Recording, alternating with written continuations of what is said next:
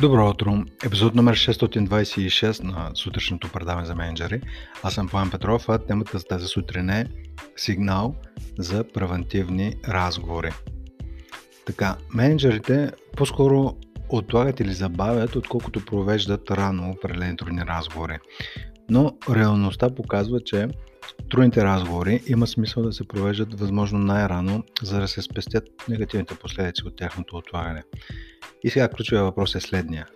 И все пак, кога е най-добре да се спре с отлагането на трудните разговори?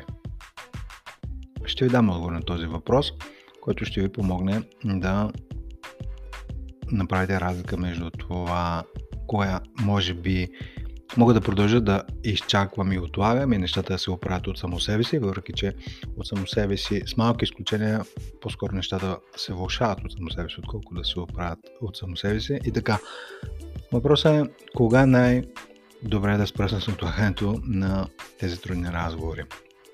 Има един сигнал, който много добре да ви покаже кога е дошъл този момент. И този сигнал е въображаемият разговор, който си водите с човека, с когото отлагате реалният разговор. Наличието на такъв въображаем разговор подсказва, че има нещо, което трябва да бъде изказано. А също така подсказва, че се подготвяте за битка вместо за разговор. Подобни въображаеми разговори се превръщат в лесно запалими амуниции за спонтанно избухване.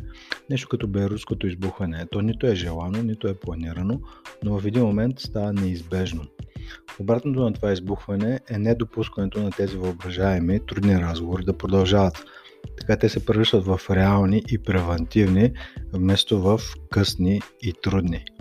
И в заключение на този епизод 626, сигнал за превентивни разговори, в момента в който забележите, че си водите въображаеми разговори с определен човек, вместо реално да му кажете това, което искате да му кажете, това е сигнал, че вече сте влезнали в режим да водите битка и е по-скоро а, има смисъл да проведете този разговор, защото основната цена, когато се която се появява при отлагането на разговорите, е, че не стават, нещата стават малко по-трудни за оправяне.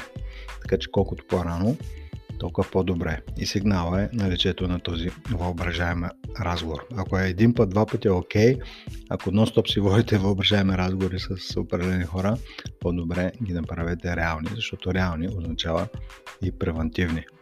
И на финала, информация за предстоящите ни обучения. Едното е в Zoom на 29 октомври за ръководители на екипи. Информация е в описанието на подкаста или в Google може да видите. И следващото обучение на 30 октомври за ръководители на екипи, към което може да се включите в залата на пиловарница Каменца. Това беше за днес. Хубав ден ви пожелавам и до скоро.